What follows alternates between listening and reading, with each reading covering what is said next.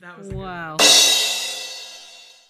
Hello, everyone, and welcome to another episode of Straight Up Missing. My name is Jocelyn. I'm the brunette. We've got Katie. She's the redhead. Hello. And we have Carly. She's the blonde. Hi. Oh, Carly's coming at us with another straight up missing persons case. Tonight we're talking about John Clyde Perrin. He was 25 years old when he was last seen on June 23rd, 1970 in Menlo Park, California. He was a recent graduate of law school at Stanford University and he was a conscientious objector of the Vietnam War. Now, before John went missing, he had been convicted of refusing induction into the armed services and his Hmm. conviction was being appealed at the time he disappeared.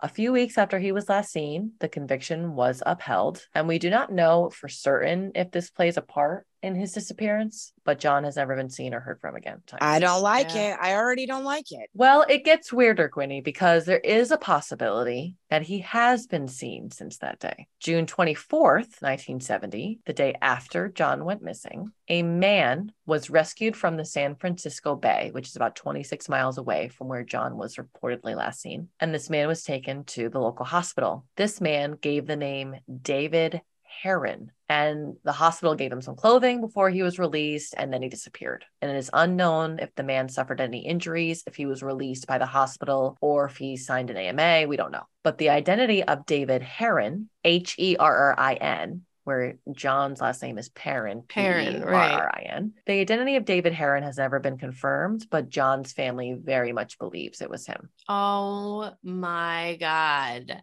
Insane. So, John was born in Bristol, Tennessee. He grew up in Virginia before going to Stanford. His parents, Robert and Mary Alice, have since passed, but his siblings that are still alive are actively looking for him still. If John returns or resurfaces, he would no longer be facing any charges for avoiding military service. John Clyde Perrin would be 78 years old at the time of this recording. He is described Wow. as a white male, 5 foot 11, between 155 and 180 pounds, with sandy blonde hair and brown eyes. John also goes by Johnny, and he has a scar on his foot from a motorcycle wheel. Anyone with information regarding John's disappearance or his current whereabouts is encouraged to call the Menlo Park Police Department at 650 330 6317.